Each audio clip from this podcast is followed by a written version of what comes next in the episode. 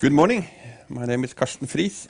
Um, right, uh, as you know, two days ago, the Police Secret Service said publicly that we should be, I don't remember exact wording in, in, in, in, in English, but something about be careful about Huawei. Um, and our Minister of Justice had said something, something similar earlier, and other, you know, we heard that same from other countries. At the same time, Huawei are, you know, arguing we had done nothing wrong ever, uh, actually, we have the most transparent systems in the world. We're building cybersecurity centers for, for, for governments to test our, our software and our systems. Still, uh, this, this concern. So what's this all about?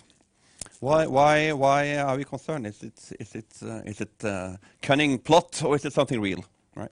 So we're going to learn more about that today, not particularly on Huawei, in particular about, about Chinese and, and Western companies. Uh, in our cybersecurity center, we, we take pride in bringing up not only the established researchers, but also the younger ones, the new generations, going to be the, the, the, experts on this topic, these topics in the, in the future. And Valentin Weber is one of them. Uh, he's here today. He's a PhD student at, at Oxford University.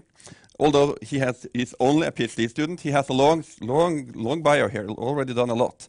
Uh, I'll not read it all to you, but you can find it online. But I will also mention that you're also affiliated to to, to, to Harvard, to something called the Berkman Klein Center for Internet and Society, where you are a fellow. Uh, in addition to working with uh, Lucas Kello, I think he's a supervisor who has also been here before uh, in, in Oxford. So, uh, with no further ado, I will, I will uh, leave the floor to, to Valentin. And yeah, so as uh, Karsten just mentioned, we will be today talking about Chinese cybersecurity and what that means for Europe. And um, there was a lot in the news recently, um, as recent as two days ago and so on. Um, but um, also a bit further back, we have seen that there was um, Huawei's um, chief financial officer, which was um, arrested in uh, Vancouver. then there was also some uh, arrests in Poland, in Eastern Europe, for where there were two individuals uh, being uh, detained of alleged for allegedly spying. Um, and um, then the Huawei employee was um, immediately fired after that. And then there were also some countries which imposed bans on um, uh, Huawei and uh, ZTE from accessing their markets. And one of them was Australia. Um, and um, so let's see what Huawei said on that when Australia banned or excluded them from their market. They said that uh, the Australian government's decision to block Huawei from Australia's 5G market is politically motivated, not the result of a fact based, transparent, or equitable decision making process. So that's going to be today the question. Is it really politically motivated or is it fact based? Uh, is there a real concern uh, behind um, those recent um, concerns? Um, I think the main takeaway of today will be that the international is an extension of the domestic. That means that um, the, the, Communist Party's influence does not reach only within the companies and uh, within uh, mainland um, China's borders, but what is being done at home, whether that is in censorship, surveillance, or espionage, which applies to China, is also reflected in other countries abroad. So there is no, the, the borders are blurry. Um, that's going to be the main takeaway of today. But let's take a look at two major companies, Baidu and Sina. Baidu is the Google equivalent. You can do um, searches and so on. And then Sina, which has Weibo, um, a company which um, is um, the Twitter equivalent, um, the Chinese Twitter equivalent. And uh, those two companies have um, Chinese uh, Communist uh, Party committees within their uh, corporate structures. And most technology, or most also most uh, large companies within China, have those uh, committees, which are not only on working group level, but they are really at the decision-making level, and they, they have influence on what's happening domestically, but also internationally. And um, their role of those committees is to assess a company's daily operations. Their role is also to make sure that the company, it, whether it's a technology company, whether it's uh, different um, sectors, that they, it's um, their role to assess that they are really aligned with what the party wants whether it's um, in different regions or whether it's um, at home. And um, there was an interesting paper by Milhaupt and Zheng, who are two um, American uh, academics, who wrote that many large, successful Chinese firms, both state owned enterprises and privately owned enterprises, exhibit substantial similarities in terms of market dominance, receipt of state subsidies, proximity to state power, and the execution of the state's development pol policy objectives. So, what does that mean? Paraphrase that means that there's not really a big difference whether a company is state owned or privately owned. They both, the Chinese Communist Party, has influence within them. Um, and even though um, Huawei falls within the privately owned enterprise, um, again, according to those two authors, there's not much of a difference. Even if the state doesn't hold um, a, a share within that company, that um, doesn't uh, really um, shouldn't really affect our decision uh, of the company's closeness to the party and its influence. WeChat, another um, service which is owned by Tencent, a large um, um, platform in China as well. Also on WeChat, it's usually you can. Uh, it's called also a super app. You can do everything with it. You can uh, write your friends. You can get your laundry done, you can order uh, your food, you can order everything basically. And um, WeChat does um, filtering at home, right? They do censorship at home. The, that means you can't, let's say, write freedom to your friends. You can't write um, uh, Tiananmen Square because it's just going to be censored. But even if you move abroad, and if you have like your, um, and even if you get the new international SIM card, that censorship will still apply. Let's say you move um, back to Norway, you will still get um, the filtering on your device. Um, and it was interesting. We saw the story by uh, Wang, um, Meng Wanzhou, who was arrested in Vancouver, right, the Huawei official. And if you used WeChat in Vancouver, let's say you just moved to Vancouver and you wanted to read some news and you still wanted to read in Chinese on uh, WeChat, and WeChat has a um, feature which is called WeChat News. And you wanted to look up um, what's happening, and you just couldn't um, get the proper news because it was filtered, it was um, censored, even if you were in Vancouver. And that example serves to show that um, whether you are in China or whether you're abroad, the, the um, um, preferences and um, objectives still reach even um, into those countries. ZTE, another uh, 5G contender who could build the 5G networks had um, a similar um, case. Um, they are building at home um, equipment which could be used for the social credit system. I won't go into details because most people have already read about it, but it's mostly um, a, a, tool also for the, the government to have surveillance and control over their people. And what ZTE did, it, they took the technology from home, went to Venezuela, and built something called a fatherland card. And on that Fatherland card is like looks like a let's say if you have a, a Mastercard or something, and on it you have like a QR code, and it tells you um, what uh, your health data, it tells the government your income, and but also your political activities. Again, another case in point where surveillance doesn't stop at um, China's borders. What is being done at home is being reflected internationally. But let's now go to Huawei because it was a most news is about it, and I think most people are interested. So I'm sorry for that interlude for this couple of minutes um, that weren't about the uh, their company. But yeah, uh, let's have a look at what um, the, those concerns are about.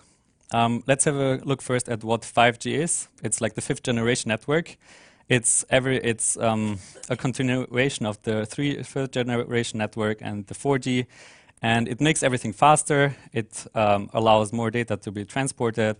It's lower latency. That means, let's say you have a video call and you just won't have any glitches. You can talk to your friends and there is going to be no uh, bad connection, let's say. And you could, what you could also do, uh, what it's going to enable is, let's say, there's going to be in the future autonomous vehicles, and those um, vehicles are going to produce a lot of data. They will um, connect to other cars, they will connect to everything, to the infrastructure, um, and um, in order to process all of that, 5G is going to be needed in, also in order to enable that. Uh, it could be also used in remote surgeries. Um, it um, could be uh, really uh, make the remote surgeries more common because, and again, if you need video, it's going to be the um, way to go to allow that um, for happening. And why is 5G important? It's important because it is core internet infrastructure. It's the um, it's going to um, enable a lot of critical services. Um, let's say uh, the police uh, will use 5G, and if they talk to each other, you as a country want it to be confidential, right? Then, um, if you look at, at, autonomous vehicles, they're going to be driving. You want to um, have that data that um, and the algorithms that uh, those vehicles use um, to be uh, have integrity, right? You don't want those um, cars to crash. You also want that 5G network to be available. That means you want, um, let's say, there's a natural disaster, something is happening, and you don't want the communication systems to go down. So it's really important that uh, the CIA of security is maintained for the 5G um, network. Who are the main contenders for building the fifth generation network? Uh, Huawei has uh, the largest market share at the moment with 28%. That's a, uh, a study done by IHS Markit. Uh, second largest is Sweden's Ericsson with 27%, and then Nokia with 23%. ZTE with 13% and Samsung with 3%, and others are others probably Cisco um, and similar companies. But yeah, just this graph maybe shows you well that um, if you, uh, company, um, governments exclude Huawei and ZTE from the markets, it's almost like 41% of uh, the global market, which is not able to compete within new markets. And a lot of countries have considered it. I think everybody is considering at the moment um, whether what they should do. But there's some countries which are much harsher. Let's say um, Australia has basically excluded the company from competing for its 5G networks. Then Japan issued a, uh, I think they prevent them from ZTE and Huawei from competing within their markets, right? And um, a lot of Japanese um, mobile um, providers have also um, said that they probably won't use those um, companies. Then uh, some countries in the uh, EU, including Norway, right? Um, just two days ago, there was uh, it in the news, right? That the Norwegian government uh, or the, the security services are concerned, but also the EU as a whole started considering the uh, the European Commission started to um, ask themselves whether they should um, amend a law, a 2016 cybersecurity law um, passed by the um, European Union, which um, could be amended in, in that way, maybe uh, ban um, ZTE and Huawei from the markets. So everybody is thinking about it. Again, the core question are those security concerns substantiated? Is it hard facts or is it politically motivated? In some cases, security concerns are not substantiated, just as was the Bloomberg hack. I don't know if you've read about it, but it was um, about the supply chain, right? The supply chain was corrupted from China. I think the PLA might have compromised it, and the Bloomberg report relied on 17 intelligence um, officials who have said that there is a concern, but again, in the following months, nothing really, uh, nothing further was provided um, in evidence. So we can question this uh, report, especially also because major companies such as Amazon, Apple, uh, even the Department of Homeland Security and the GCHQ, which is the UK equivalent of the NSA, said Bloomberg's chain, uh, supply chain report. We, we can't confirm that, and we, we probably don't think that it's true. So yeah, in some cases it's not substantiated. But uh, Bloomberg just um, had another story two days ago, actually, about how Huawei um, supposedly stole um, intellectual property in California. So they used a uh, got a startup uh, to talk to them, and they might have misused the startup's um, intellectual property, which was about the uh, phone screens, right? They they they did like super strong uh, phone screens, and supposedly Huawei stole that um, proper, uh, intellectual property. But again, this report will unfold, and in the next couple of months, we will see whether that is true. But let's have a bit of a long, longer term picture. Let's not, let's not just show at the, uh, look at the um, news from today, the news from yesterday. Let's look at the uh, hard facts um, about Huawei cybersecurity let's look at the domestic legal environment and at some cases um, of espionage. So I hopefully that will give us a bit of a deeper view and give us a look beyond the news. Uh, GCHQ was mentioned already quite a lot today, but just going to continue. Uh, so in the UK, um, they have a, a uh, um, the government instituted an evaluation board, and many of you have probably read about it already. I'm just gonna uh, shortly say it. Um, and the National Cybersecurity Center is uh, tasked with it. And so they should look at whether Huawei's cybersecurity is okay or not, right? And since I think 2010 or 2011, they have issued reports and they have never had any concerns. But last year, in 2018, they uh, wrote again an annual report, and they had two security concerns. The first one was that Huawei's source code can um, cause systems to behave in different ways in different environments. And unpredictability is an enemy of cybersecurity because you don't want your systems to uh, be unpredictable in different environments, right? So that's already a concern. And the second one is about Huawei uses a third party, um, has a, um, apparently their um, third party software is not subject to sufficient control. So um, in that respect, there's um, another security concern. And so that has been now half a year, right, since July, a bit more. And um, the UK government has been a bit, uh, according to media reports, they were uh, are a bit uh, annoyed because the implementation of the um, those concerns that were addressed, right, they are not really addressed by, by Huawei.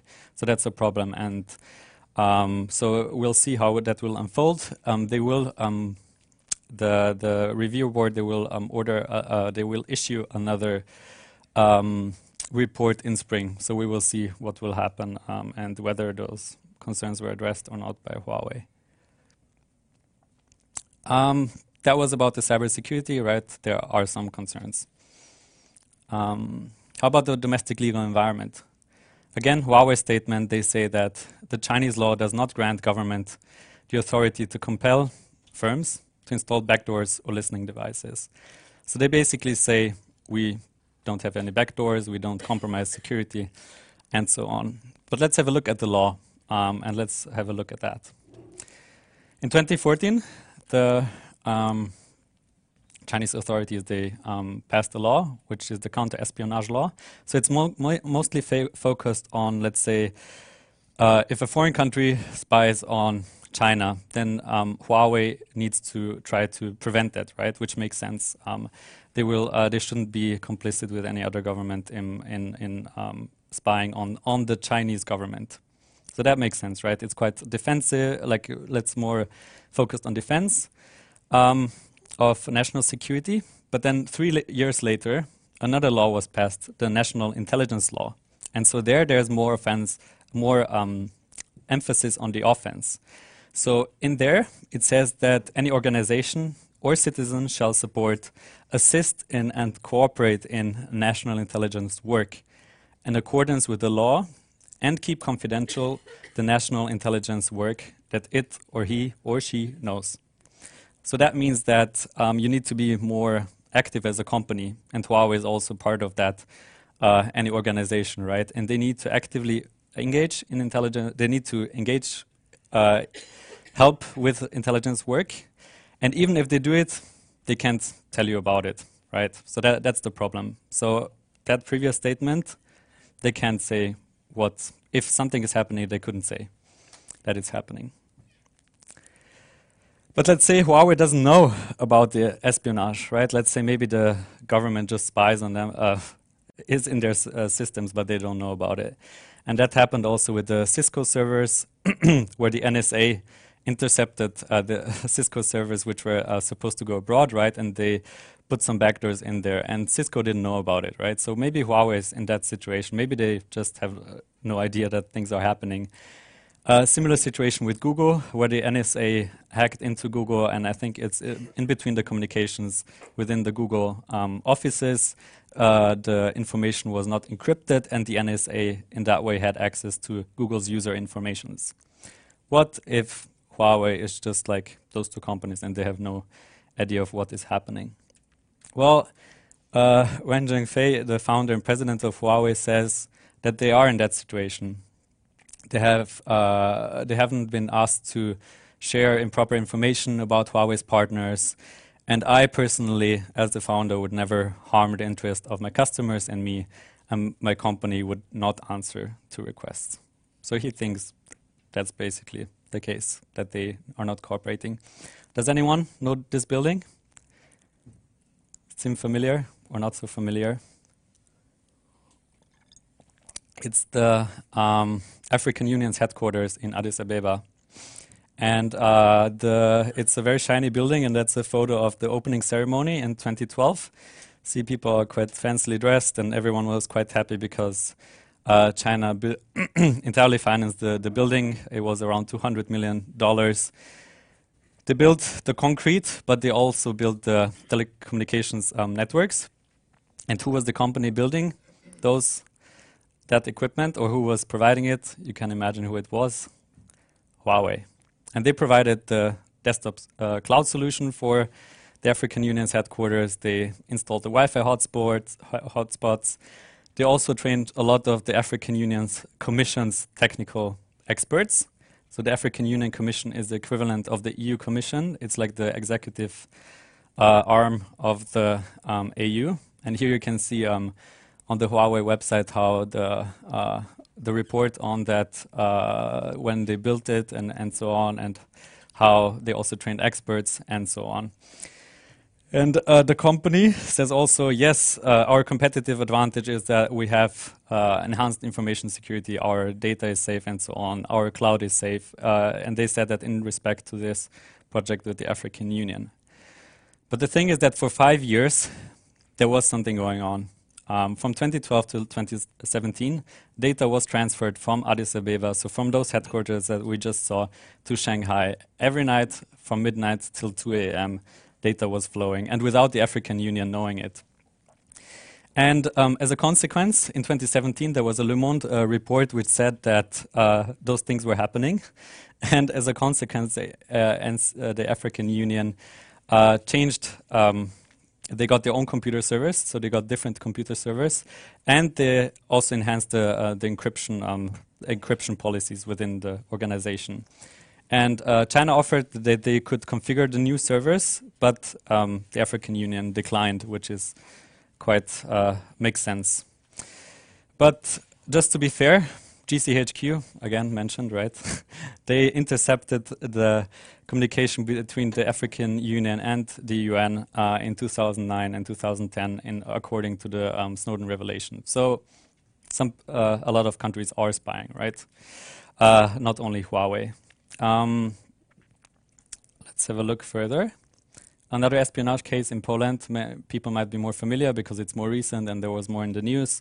But basically, um, there was, uh, you can see again, um, Huawei, the, their statement that uh, they uh, were involved uh, in Poland in a project called Seeds for the Future, which is uh, aimed at, um, let's say, um, they have uh, competitions at universities, and the best students they can go afterwards uh, to China and stay there a bit, get a bit of a working environment experience within Huawei. They learn a bit of Mandarin. They go out, see a bit, uh, have a bit of a sightseeing, get knowledge with the culture and the history um, of the country.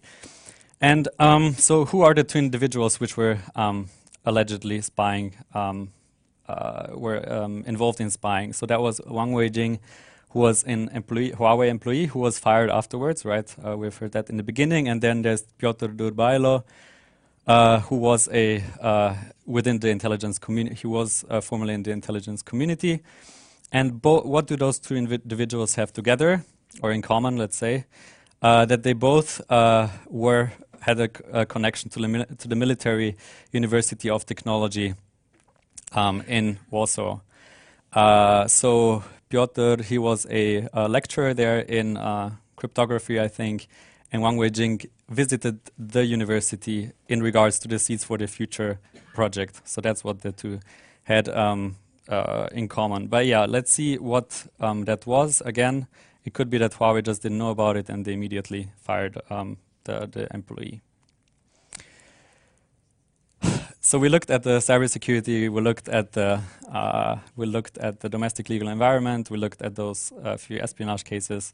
What should European governments do um, with uh, those concerns?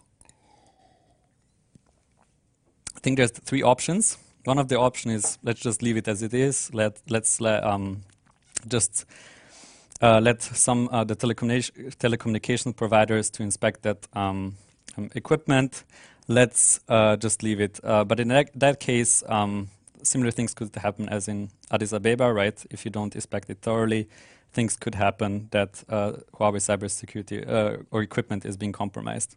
Also, we don't address what's happening within China, right? The law stays the same. We just don't do anything. And I think if we leave it as it is, then the espionage, the, the risk of espionage is quite high.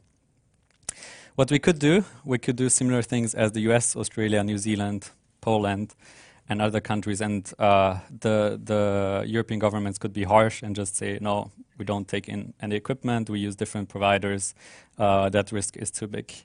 But I think there is, um, I think um, we would address uh, some issues because we just wouldn't have, uh, as, as a government uh, uh, or European governments wouldn't have the equipment, right? Then there is no real concern. But again, espionage could happen. If you, even if you have different um, providers, cyber, there's no 100% cybersecurity. Your systems could be still compromised. And there's large, could be consequences if you just ban it on national security grounds. That in Huawei, you could have less choice, right? As we've seen earlier in the graph, it's 41% of the, you're shutting out 41% of the market. It could lead to a fragmentation of global commerce. Maybe you have already supply chain, um, uh, you have a supply chain, right, with Huawei and so on. It would just be costlier uh, to um, use different supply chains, and it would lead somehow to different systems within the world where some regions would use this equipment and others this equipment. They would just like be, let's say, um, interoperable. Everything would be a bit more difficult. And it could also backfire. Uh, China could just say the same. Uh, we don't take in European companies because uh, we have national security concerns as well, right? And that's still a market of over a billion people. Uh, so that could be uh, the consequences. In specific cases in Australia, uh, it was a bit harsher, let's say. Uh, the Global Times, a Chinese newspaper who is also known to be very close to the party, said that, to the Communist Party, said that those who willfully hurt Chinese companies with an excuse of national security will meet their nemesis. Quite strong statement. This uh, Commerce Ministry was a bit more, let's say, a bit more subtle, and they said Australia should look at our trade ties and, yeah, just think about it. Um, it something could happen. Um, then Canada, again, um, many people could have read, right? Um, there was more on a personal basis. After the arrest of um, uh, Huawei CFO, some people's uh, some people were detained. Canadian citizens uh, were detained in China. The ex-diplomat Michael Kovrig, he was detained for reasons of national security. Similarly, businessman Michael Spavor. And then there was another a third individual which was already convicted of drug dealing. But again, the, the case was, I think, reopened and he just got the death penalty instead of 15 years in jail. So, yeah, there could be consequences, right, if you just um, exclude uh, the two companies, uh, ZTE and Huawei, from uh, building the 5G network. Uh, then there's a third option, right, which would be uh, what the UK does. You would have uh, the, the intelligence community looking at your at Huawei equipment, and um, Germany instituted something um, some, um, something similar, and Singapore might as well. But then there is the question if it's a smaller country, the question is if they can really do it, right? Um, the UK has GCHQ, they have a large, let's say, intelligence capabilities. You could say maybe yes, they, they are confident that they can actually do their job, but a lot of countries can't, right? Um, so uh, if you do that, right, the UK has done it since 2010 or 2011 with 3G and 4G equipment and so on. But now it's 5G. Is that different? Could that change the, the, the thinking? Huawei says there's no real difference between 4G and 5G.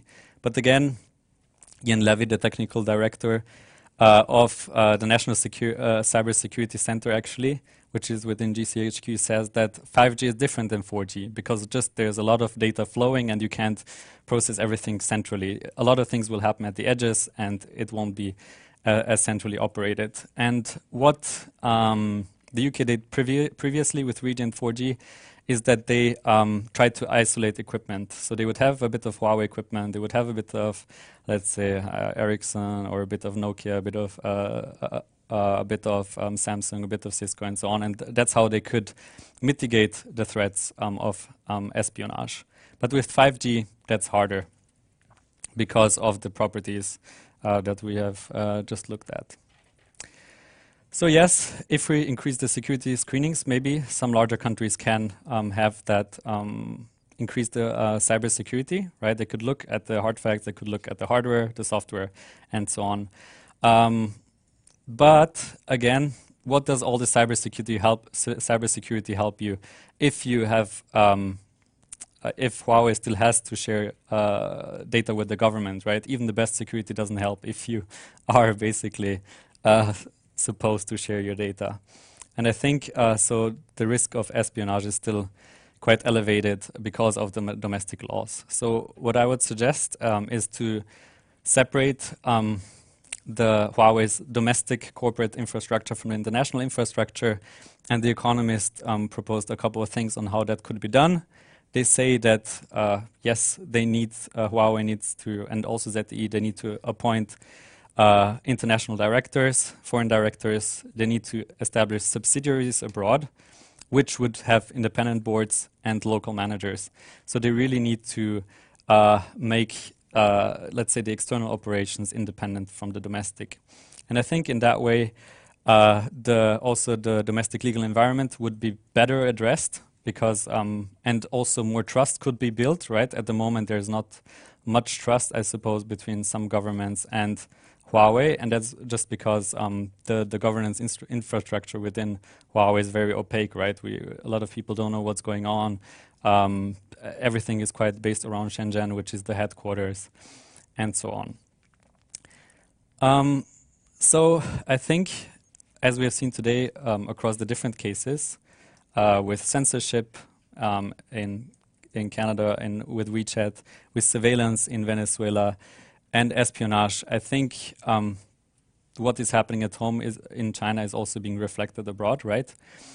Um, and so I think there are concerns. So we need to have those. If we, if, if as a nation, as a European government, you can do sec security screenings if you feel confident that, that, that you can do it, right? If you think that your intelligence community is good enough, then you should do those screenings. And maybe if you don't have those um, capabilities, maybe there could be some pooling between countries in um, sharing that vetting because it also costs resources, right? You need to de devote people from the intelligence community in, in, order to do those screenings, right? It's it's a cost for you um, to to devote those resources. So maybe uh, there could be some pooling of resources, and then there should be also to address the um, the legal environment within China. I think there should be a separation between the domestic and international corporate infrastructure. Then I would just like to thank you so much for your time. Uh, you are you hitting a flight back me. very soon now to, to go to the US, are you? Yeah, to yeah. Boston. All right. So all the best, and let's all give him a big hand, shall we? Thank you. Thank you.